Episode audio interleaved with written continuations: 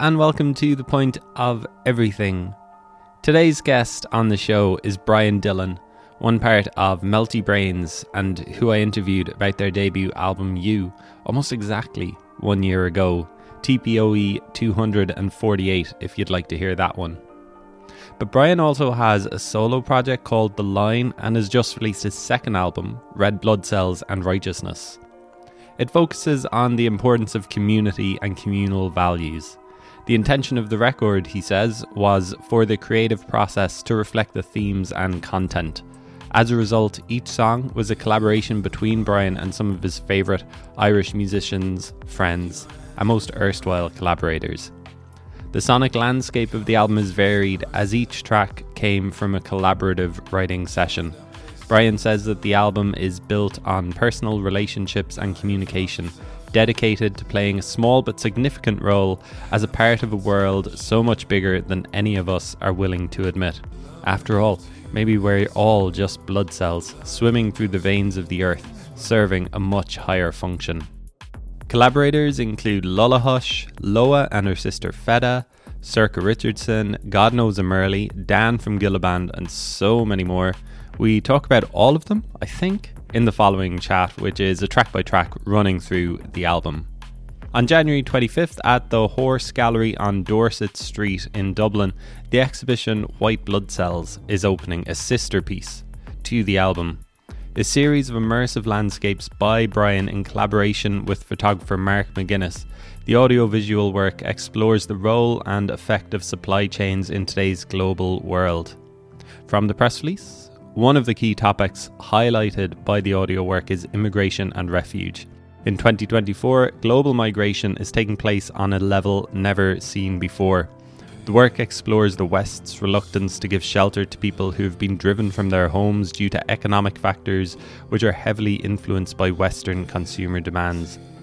If Dillon's soundscapes pose questions for the future of society, industry, and migration, McGuinness's images act as accompanying notes on our present. The images are all taken from the ongoing project I Hope I'm Wrong, which documents the impact human activity is having on the environment. All of the images are taken in locations in Ireland which are predicted to be heavily impacted by sea level rise within the next decade. A live performance will take place on the opening night by a music group made up of migrants and asylum seekers. They'll perform a short set of songs from their home countries at 6 pm Thursday, January 25th, 2024. Admission is free and all are welcome to attend. So you can buy Red Blood Cells and Righteousness, the Line's second album, at theline2.bandcamp.com. That's the number two. We're listening to the penultimate song on the album, Light Work, featuring Ben Bix and Micheál Quinn from Melty Brains now. That felt only right. Here's Brian Dillon, aka The Line, on The Point of Everything. Many hands make it sing, and many make it run.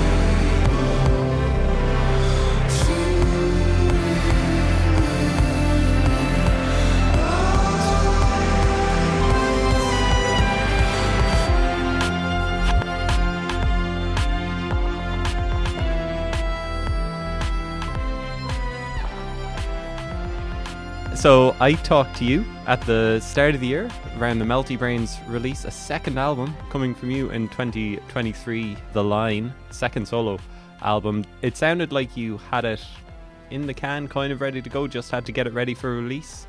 Effectively, yeah. I mean, the, the, the kind of the process of it started in 2021, and the actual writing process was pretty, like, I don't want to say easy, um, but it was quick, and I guess it was it was partially quick due to the like the collaborative nature of it meant there was time limits you know in terms of like the initial kind of the, the like the writing of the tracks or the idea generation i just had a day with each artist so it was like so, now having said that i took everything away and worked on it afterwards but each song was effectively written in a day Written Um, and recorded with them, Yeah. with their vocals in a day. Yeah.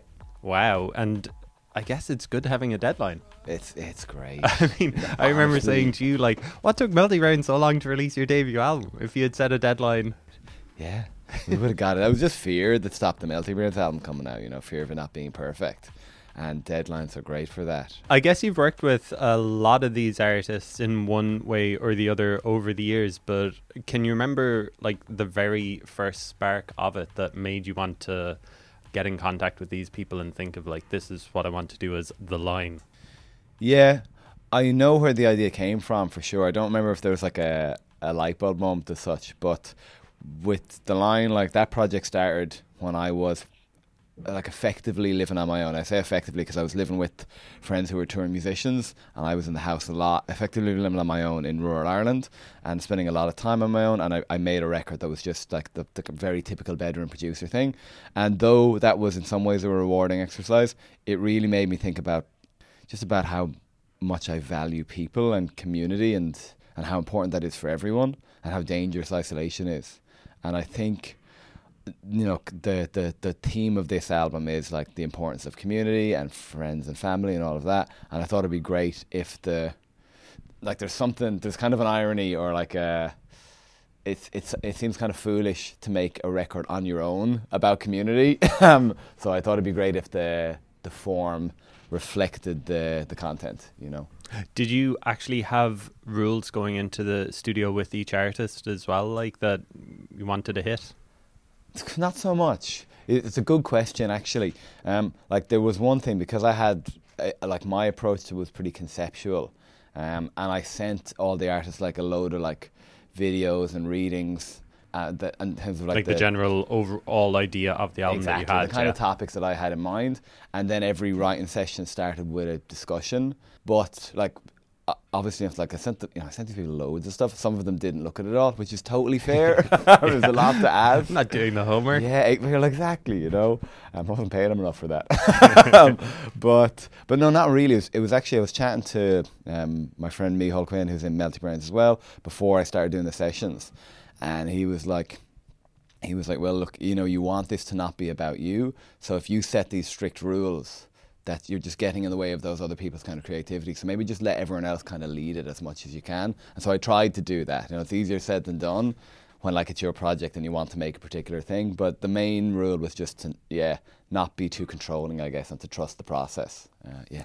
I guess that you can tell as well who's maybe experienced or confident in the studio as well by how much they take control too, do you? Yeah, that's a good. Well, you know, it's funny. As opposed to how much they take control, you, you can definitely tell.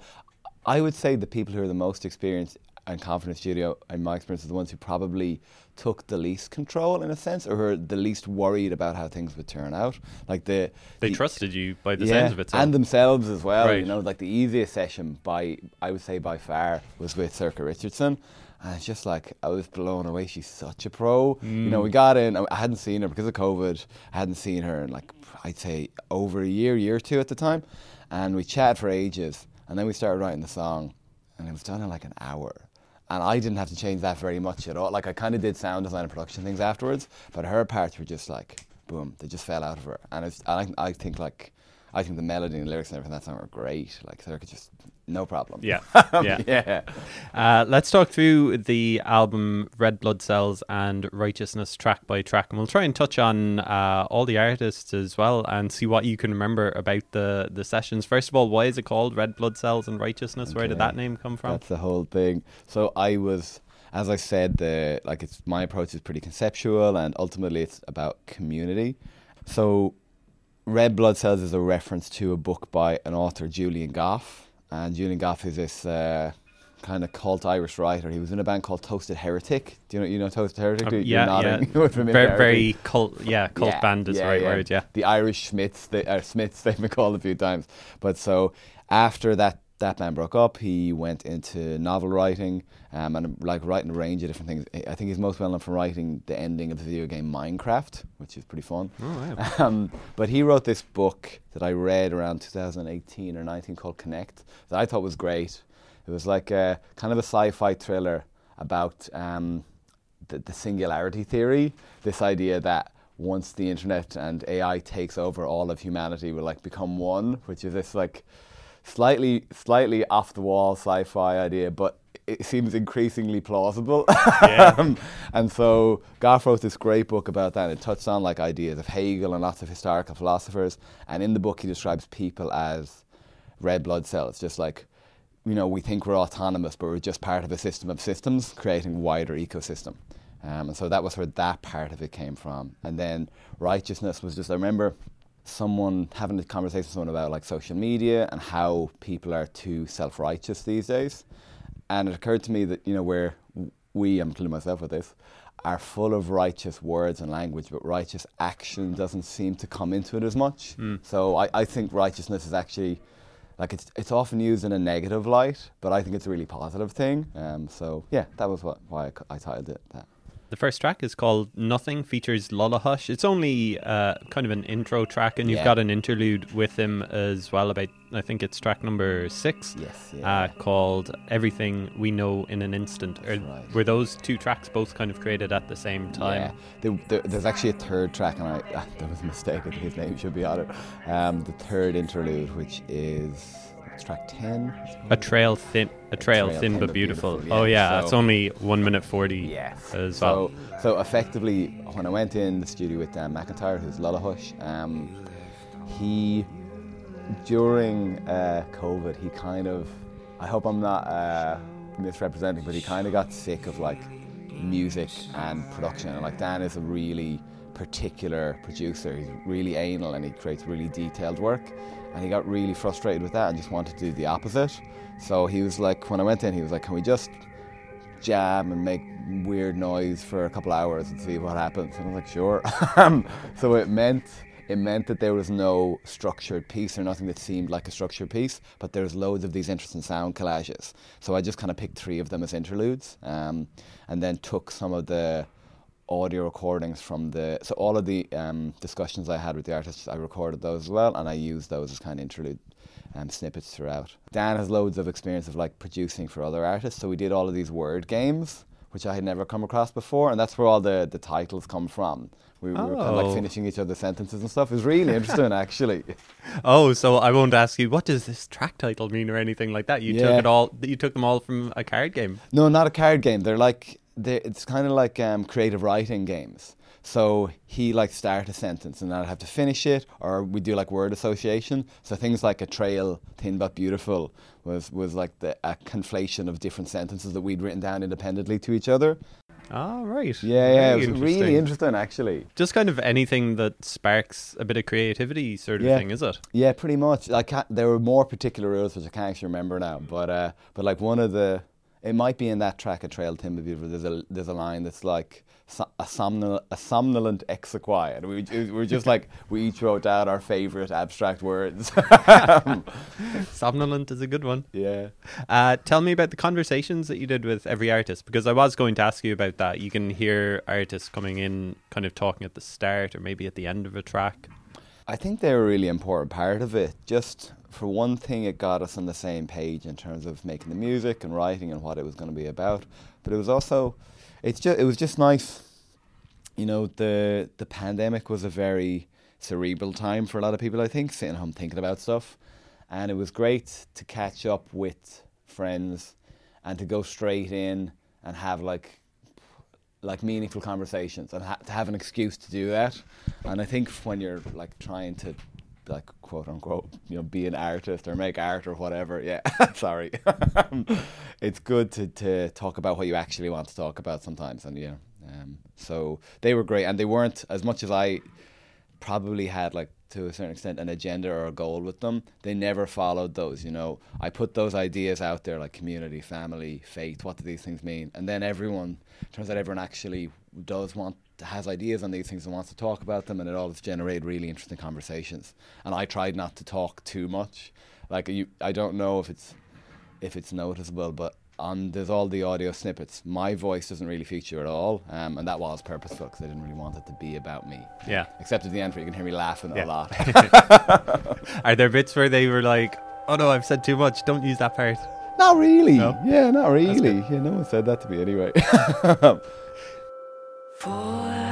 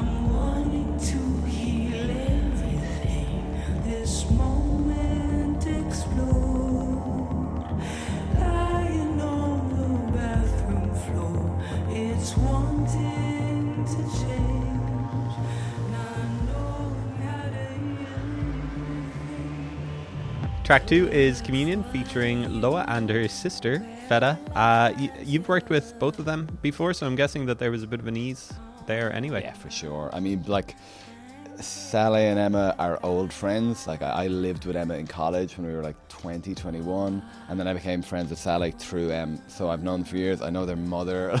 like we're you know we're, we're good pals. So there's definitely an ease. And I think I went up. I had been not during like the proper lockdown, but during like the the less strict stages of the pandemic, I'd been going up to their house in Carlow to work on music with Sally a couple of times anyway. So it was one of these sessions. I was like, "Can we take a day and do this?" And I had some, and I was like, I had some money that I could pay them. So it was, yeah, it was good. Oh, great. Yeah. yeah, all this helps.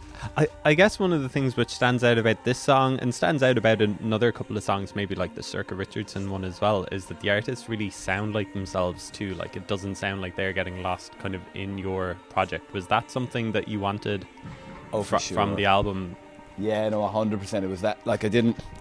It's a, it's a kind of a tricky balance because, you know, the aim was to be as collaborative as possible, and then the the challenge is to make it um, sound like a unified like album that doesn't just sound like a compilation. So yeah, that was part of the goal. It's, I I love that you say that because I got um, reviewed on Arena lately, and it was the, the critique was that there wasn't enough of the feature out of like the guests didn't. Yeah, Oh, really? Interesting. now, this it, this reviewer, I'm not going to name, also said I don't like electronic music, Oh, which I don't think you should say as a, like someone who works like it's all of music. You know, it's stupid to say. Anyway, oh man, listening back to your reviews, like you know, don't do Oh, it. Don't do it. but no, I, yeah, it's good to hear that because that was definitely a conscious goal. Yeah. That's interesting that they said that. I would completely disagree. I think you can. I don't know. I don't know if it makes it, but I mean, it certainly marks it out as completely different to the first one, anyway, doesn't it? Yeah, for sure. Yeah. Uh, were, yeah. were you thinking of like a different name as an artist, or did you always think like, ah, know this is my the second like solo album? No, I, w- I wasn't sure actually of what to do because a part of me thought I should just put it out under my own name, um, and it was just it was kind of continuity and convenience as much as anything. Um, that, like, yeah, honestly, just like the kind of like because you do have to wear a business hat as well, and you know, just like put it on the same Spotify and all those kind of things that seem to make more sense. Um, Yeah. yeah, yeah. Earth Died Streaming is track number three featuring Feel Bad Movie Club, who is, I think, Cavan musician Liam McCabe. That is correct. Yeah, You've yeah. worked with him before. You put out an EP with him last Yeah, year. I did, yes. So Liam is like, in my opinion, one of the best kind of unheralded musicians in the country. He was in a band called Shouting at Planes for years, and then he was in another band called Heroes in Hiding. And he's just like a really, like a great all rounder, singer songwriter, beautiful voice, um, great lyricist, and a, like a really good producer as well. He's done a lot of film scoring and stuff lately. The Feel Bad Movie Club it's like it's a project. It's one of one of those things that every musician has. This project that you have loads of tracks written, but they never come out. And I think it was when we made that Cavan piece together that that ki- gave him the impetus to use the name and kind of uh, go with it a bit. So is that his project then, or is it your project together? Feel bad movie. No, that's Club? his project. That's- Yeah, yeah. As far as I know, no, I think all of the releases of it so far are with me. Yeah. so, Do you have you got more tracks with him, like to come out? no, like you say, no, no, no, no. He has more tracks Yeah. to come out. Yeah, but no, no, no. But we have worked together on loads of things in the past. Um, yeah, Liam's great. Is it easy working with someone like that who you have worked with loads in the past for for this? Yeah. Yeah, yeah, yeah. I mean, the I, I'm, I'm, I think I said this in the, the kind of press release, but half of the reason I chose all these people was because their musicianship, and you know, I admired them professionally. But then part of the reason is just they're my friends as well, and I wanted to spend time with them. You know, um, so yeah, I, I don't think I would have chosen anyone if I thought it was going to be a difficult, unpleasant working process. Um, even if I thought the music would have been good. Was there anybody who you didn't know before that you worked with for the Uh, first time on the album? No. There was no one I didn't know, but I I never worked with Sarah Corcoran before, and I didn't Ah, know okay. her that well. Um, Well, it was that that leads us straight into yeah, track number four. actually. That's of coincidence. Yeah. So Sarah, I kind of would have met years ago at parties and through mutual friends and stuff, and she w- would have been those people who I knew to say hello to, and I would like, you know, like her photos on Instagram or whatever, um, but wouldn't have known very well. And I just loved the Pillow Queens record, and I was like, well, I need to get someone from that because it's great, and I, you know, I kind of know Sarah, uh, so I asked her to do it. And that was like that was just a great day. We just got on really well. I had a lovely hang, and I like I really liked that track, you know, and I really. I, I, in my opinion, um, like uh, Pillow Queens are great, but it just showed a different side to Sarah and what she can do, and I, I'd, someone I'd love to work with again. Like I think that's a, a banging track. Like Yeah, I guess I guess this is one of the tracks where I would think that, uh, unlike maybe Loah and Fehdah, it doesn't sound like Sarah that I've heard before in Pillow Queen. So that's interesting. It is, and it's funny because I think like Sarah took a lot of the control of that actually, and even like you know, by and large, I played on most of the tracks. I played a lot of the synths and keys because that's that's kind of what I, my strength is. But she played most of the chords and stuff. So I think there's there's more in Sarah that maybe Pillow Queens doesn't uh, highlight, you know, which is natural, you know. In bands, everyone has roles, like, but uh, but yeah, no, actually, that was yeah, I like her vocal on that as well is haunting, um, and you don't necessarily hear that side of her in Pillow Queens either. Lyrically, like what does that track get at? Is it is it all Sarah's lyrics? Is it your your Mm. lyrics together? It's, it's it was Sarah's. they're Definitely, like uh, Sarah's is the one expressing something there. I did help. There was a few bits she was stuck on. I was like, "What about this or that?" So there was a bit of collaboration there, but no, certainly it's Sarah's. Uh, I know what it's about because we talked about it that day, and I don't think I should say. Yeah, it. They- that's probably how you would feel about a, a lot of tracks on the album. So I'm guessing kind of you don't want to speak for the other Well, artists in a way, yeah. is it? Well, it's not necessarily mine. Like that one now is a is, is more private, you know. Mm, And it's actually- kind of about family. I think is is one of the ideas I- behind I'll it. No? say nothing. no, okay, okay. um, no, I better not. Just we like me, as I said, me and Sarah had a great day. We hit it, we hit it off really well for someone who didn't know each other that well before, and we chatted very candidly about a lot of things. So yeah, that that track, I I would say that's probably something she didn't get an opportunity to say with Pillow Queens. Um, yeah, but I'll say no more. for fear of trouble. Interesting, interesting.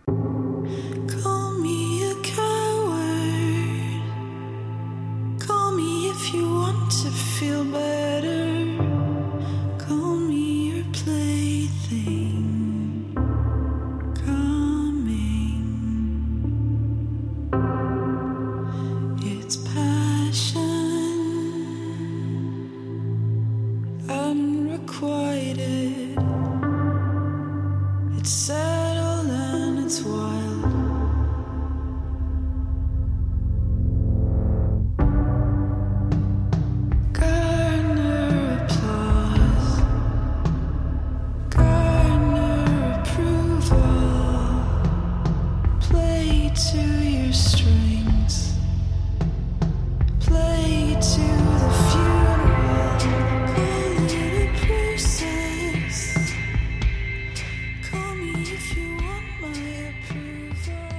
Track number five is I Know This Is Water featuring Eamon Dillon. And it starts out, I think, with Sorcha Richardson. I think I recognize her voice talking right. at the start. Tell me about Eamon Dillon. I don't, I don't think I know him that That's well. my brother.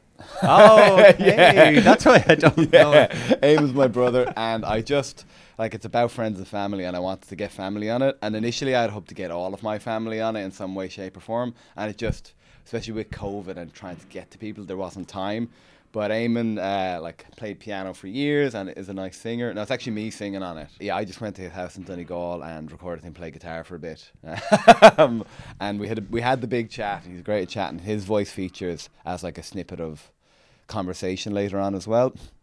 Yeah, so this one, I guess, I just because I think Eamon is less experienced or he's not a professional musician, I had to do a bit more of the work in terms of taking what we had done and, and putting it together. But the, I, I attempted as much to, because I had like, you know, two hours of conversation of talking to him, and obviously I know him pretty well.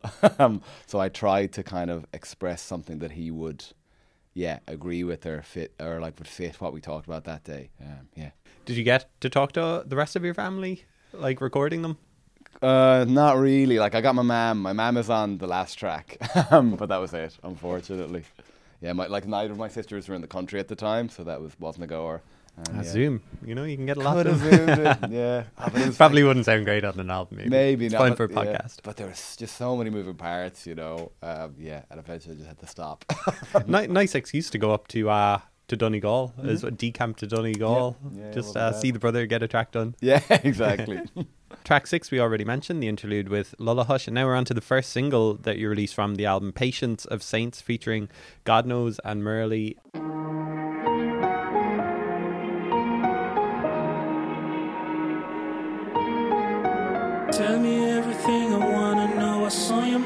Your fall true, at least you wouldn't be for lack of trying.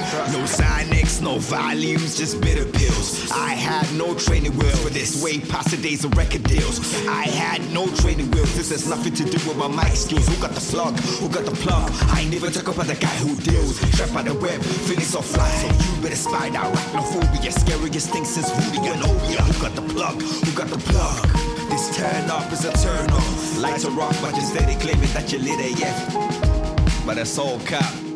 Why are you lying? Tell me everything I wanna know. What's on your mind? If it's your true, at least you wouldn't be I've been lucky enough to spend time with them, do interviews with them, and I always come away feeling like so much almost rejuvenated. Is that how you felt as well, being in the studio with them? Their positivity just rubs off on you, doesn't it? Yeah, I mean they are not like no no, uh, aspersions on anyone else on the album or in the world. They are the best people.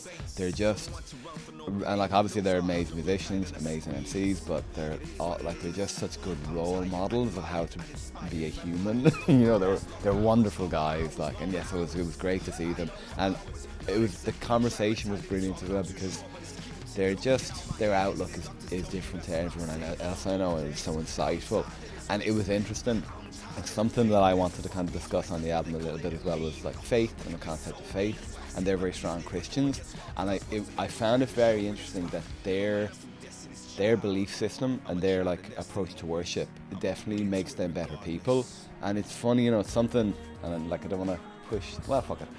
Um, it's it's something that I like I don't know I think about a lot that with the you know with all of the, the scandals in the Catholic Church we've kind of thrown the baby out with the bathwater in Ireland where it's like oh the Catholic Church are bad so all religion or faith is bad. And then I spend time with people like that and I'm like mm, maybe not you know? Like they they're like all of all of their kind of church connections and community and prayer groups and all of those things really give them something that I think a lot of people are missing. Um, so it was, it was fascinating to talk to them about that you know? Yeah, I've like I, have never. I don't think I've heard them talk about that side of things. Maybe it's something they don't want to put out there Yeah. too publicly Yeah. either. But like, yeah, I mean, if if you get something positive out of it, then all power to you. Yeah, in yeah, a way. But yeah, it's something that uh, as Irish people, I don't think we're going to kind of stop uh, thinking about anytime soon. yeah Where did you do this? Did you go down to Limerick and work on it with them I did down yeah there? I yeah. went to Murli's uh, apartment because he's a little home studio set up there so it was perfect Is it good changing up the space that you're working in as well, like going to other people's studios too? I like it. Yeah, I liked it for this. I kind of before the pandemic, I had like, I kind of made like a little kind of portable studio. So it was just like the my little monitors that are here in the studio and uh, an audio interface, um, and a few other bits and pieces that I could just fit in a flight case and bring anywhere. Um, and super convenient actually. So I'd bring that to like, did I? No, I didn't have a studio at the time. Well, I, I was in West Cork and I had a bit of a studio, so I made the track with Quiva. She came down, but everything else I went, I was in like some sitting room or something. And so, what did you need? Did you just need your computer? You just needed More like less. I- Ableton I, or brought, something I like brought that? a couple of synths as well. Yeah, I brought because I was I was driving places, so I could bring a bit of stuff. But yeah, computer with Ableton, um, j- uh, monitors, a couple of mics, and a couple of synths. That's great. Yeah, yeah, Ha- have have instruments will travel. yes, exactly. The World Told No Lies is track number eight, featuring Daniel Fox from Gilla Band and Nev, who I haven't heard about No, Nev's before. great. I think she released. I was looking. I was trying to find more about her. I think she released a track in 2020. I think she's got one track up on Spotify. yeah, and it's weapon. Mm. yeah, yeah, yeah. She's got a great voice, like distinctive voice. Ah, she's so good. I wish she would do more. um, but so that started with I went to Dan Fox. Um, Dan for Gilla Band is a really good mate of mine. We've worked Ah. together on a few things before, and I went to up to his studio in Yellow Door, which is in uh, like Fairview in Dublin. Oh. Um, yeah, I thought he was in Stoneybatter. he has a recording studio there that he works from, but the Gilla band like rehearsal space, I Ah. guess. Yeah, um, I went. That's where I went. But they have a studio set up there as well. Like they, those lads have so much gear. it's you wouldn't believe like. but uh, yeah, Dan is a good mate, and that was like that was a load of fun. You know, we just because I think working with vocalists, there was more. By and large, we we work towards making songs because that's what they normally do, and then like you know, uh, like Dan is an amazing engineer and producer, uh, but effectively, like he's kind of an experimental composer. You know, when you think about Gilla Band do, I know they're a punk band, but also like they're really doing something that I think nobody else does. So the approach is very different. And like Dan was just like, well, I want to use this bass, these pedals, and make something cool sounding. Um, and then he also he was like, I'd love to play drums. I never get the chance to play drums, so I got to play drums on it as well. And we had uh, at the end of it, we had like a, a biz- like it's it's a weird track, but we had this mad electronic noise kind of piece. And I sent it to him. He was like, "Love this, but it, it, it needs vocals." And I was like, "Well, I've always wanted to get uh, Neb to do something because I've known her for years. Like she would have she played in bands with different friends of mine, and uh, she put out that track. But that's a track she made with Dan Lullahush, and um, and I love that. And I just yeah, I thought she'd be perfect. Uh, yeah, and I thought she nailed it as well because it was, it, she definitely brought brought like a pop sensibility or a. She made it a lot more accessible than it was, um, and her vocal parts are great. My feet are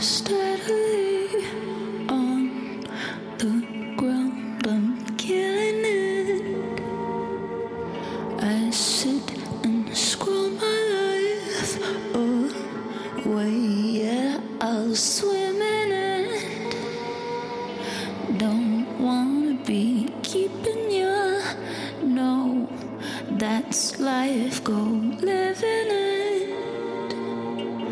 That's life, go living it.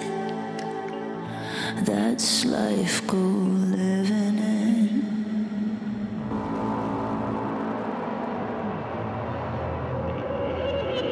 That's life, go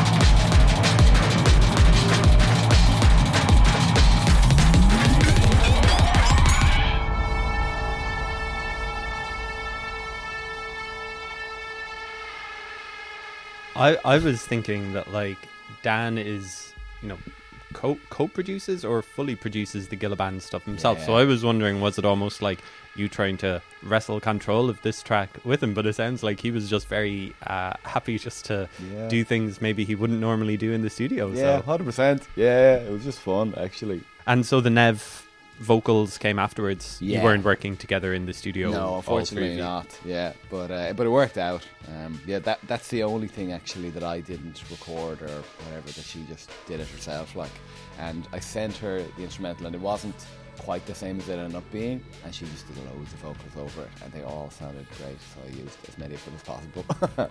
You just know Dan going back years, I guess, that Melty Brains and Gilla Band just crossed paths so often, is it? Yeah, we that where they have their rehearsal space in Fairview, Melty Brains were there as well, and so we would have met them there in like 2012 or 2011. We we shared, we didn't, weren't in the same room as them, but we were next door to them, and then like we did, we did one year, we did Ireland Music Week, which is Hard Working Class Heroes with them.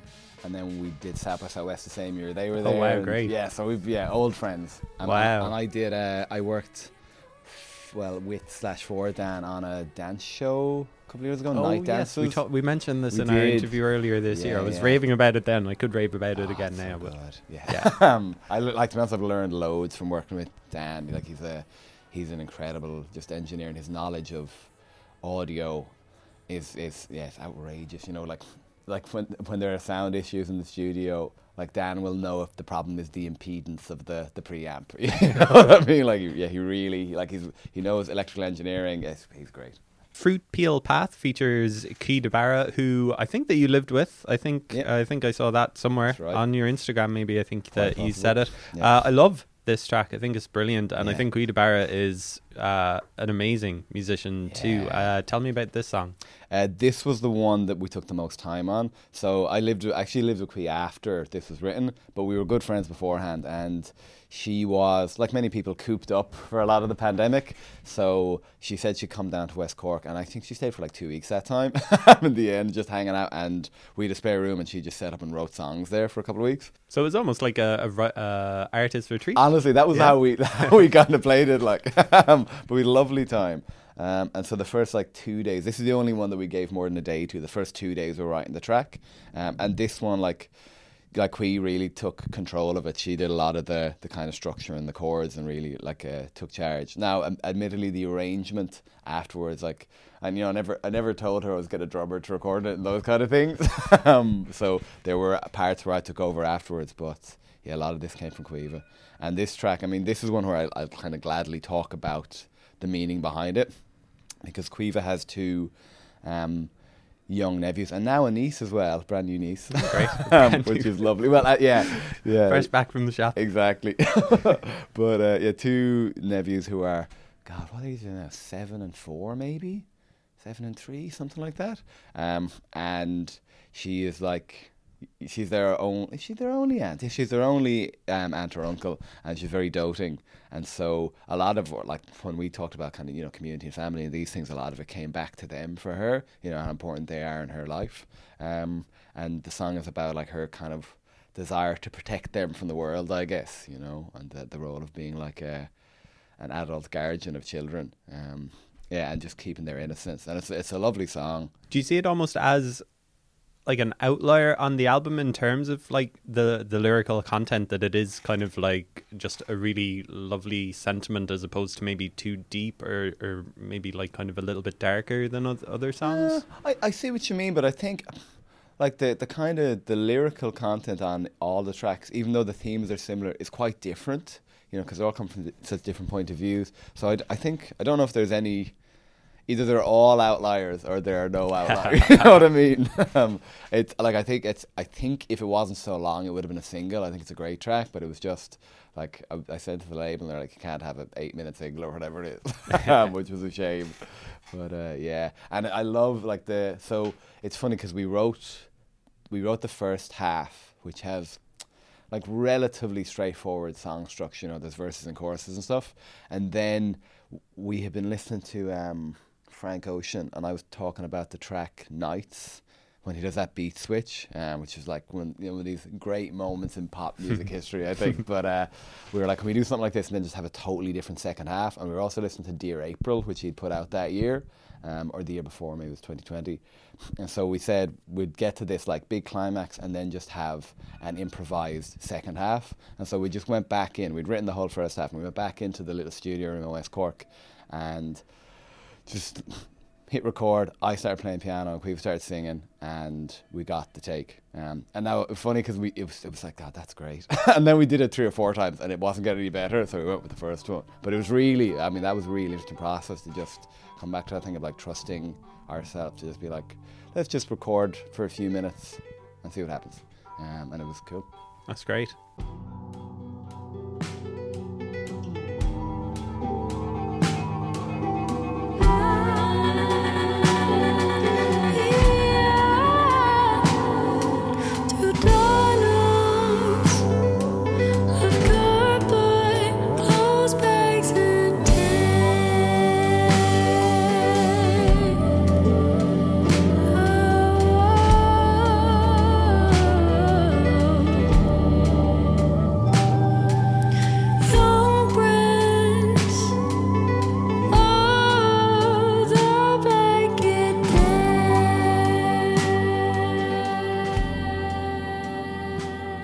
Collarbone features uh, Sorcha Richardson, who we mentioned earlier. I'm imagining that this is uh, one that she could almost knock out in five minutes. She's just in and out, just like so confident in her in herself, in her own songwriting as well. like more or less. Like even like that day she, i think she was going for dinner with her girlfriend. Or something and we finished up like we got to that the kind of the point of the song being relatively finished really quickly and she was like might go i might just go brian. Like, yeah fair enough you know?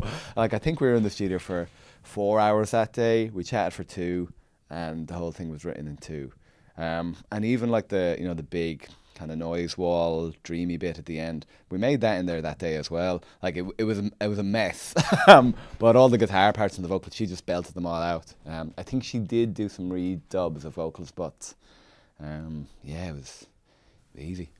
Do you know her going back years as well? yeah, Yeah. And can can you sense almost like that she is confident, like really confident now, as opposed to maybe in, in the early days or whatever? Yeah, do you know? I think Sorcha's is fairly confident, but she's just like she's she's she's just like for one thing, she's improved. Um, you know, and I, like no shade on her Yeah, previous yeah, but she's just getting better and better all the time. Like all musicians musician. as- aspire to do as well. Yeah.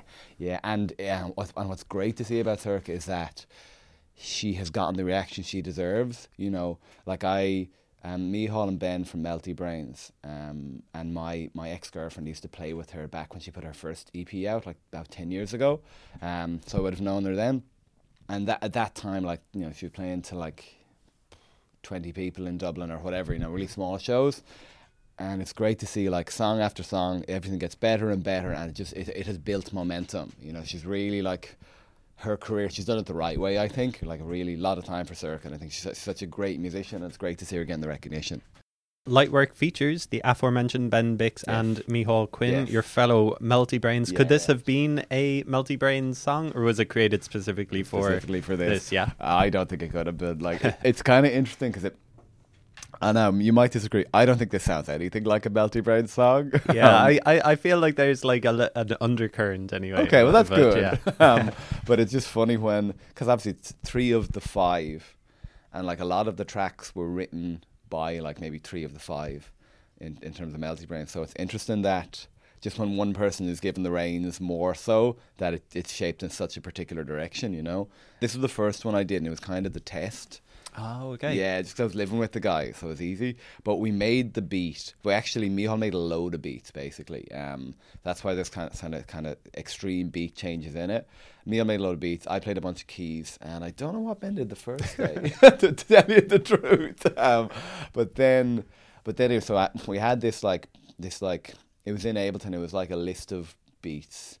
And it wasn't really structured that clearly. And then I structured it, and me and Ben went into, into the studio or into the- the room, the studio room, another day to do the vocals. And I had actually written the lyrics for it, um, and we just kind of put together. Though, like the I'd written the lyrics, but the melodic direction he took it in, I didn't expect at all. So that was kind of a nice surprise, and I had to figure it out. And it's actually Tig from Melty Brains playing violin on it as well, so it's a real family affair. Ah. yeah.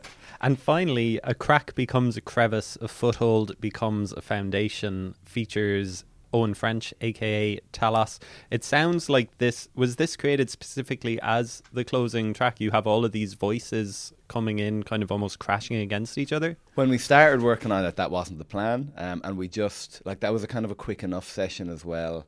And we just kind of got the chords down, and like I played some chords on one synth, he played chords on the other, and there was a few other noises, and it was still a, a bit messy. And then it kind of made sense because like the, one of the chord sequences, I'm not sure if it's the one I did, the one Owen did, was kind of like quote unquote epic sounding.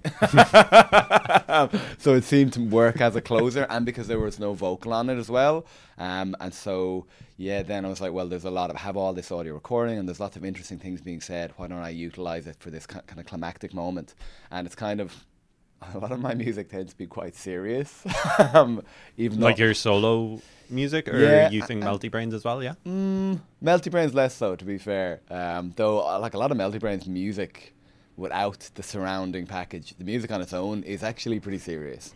I don't know if my personality is that serious, like, uh, so it was nice to highlight that side of the process as well because we had so much, all those rant sessions were loads of fun, and I just so many snippets of like me laughing for five minutes at something that someone else had said. So I'm like, I'm gonna put all these in, you know.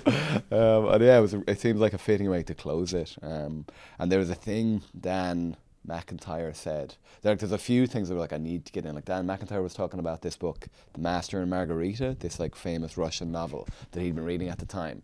And he says a thing like the message in the book is that there is goodness in everyone, and it's such a like.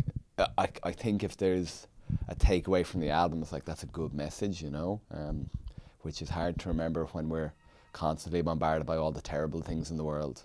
And then also to kind of leave on a, a slightly humorous note, that thing that Micheál says at the end, where it's like, you know, all you can do is like do your best and treat people well and treat yourself well. So maybe not.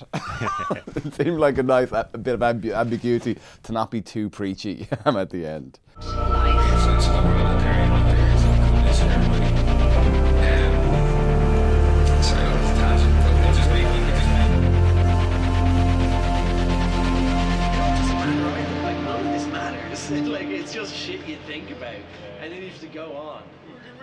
We can make it better for us in, in reference. I think yeah, I think the, the way the way it has value is that is just does it make you treat people around you a bit better? Yeah, And and does it- yourself. Yeah, yeah. Are you just a? But it, you also might not at all.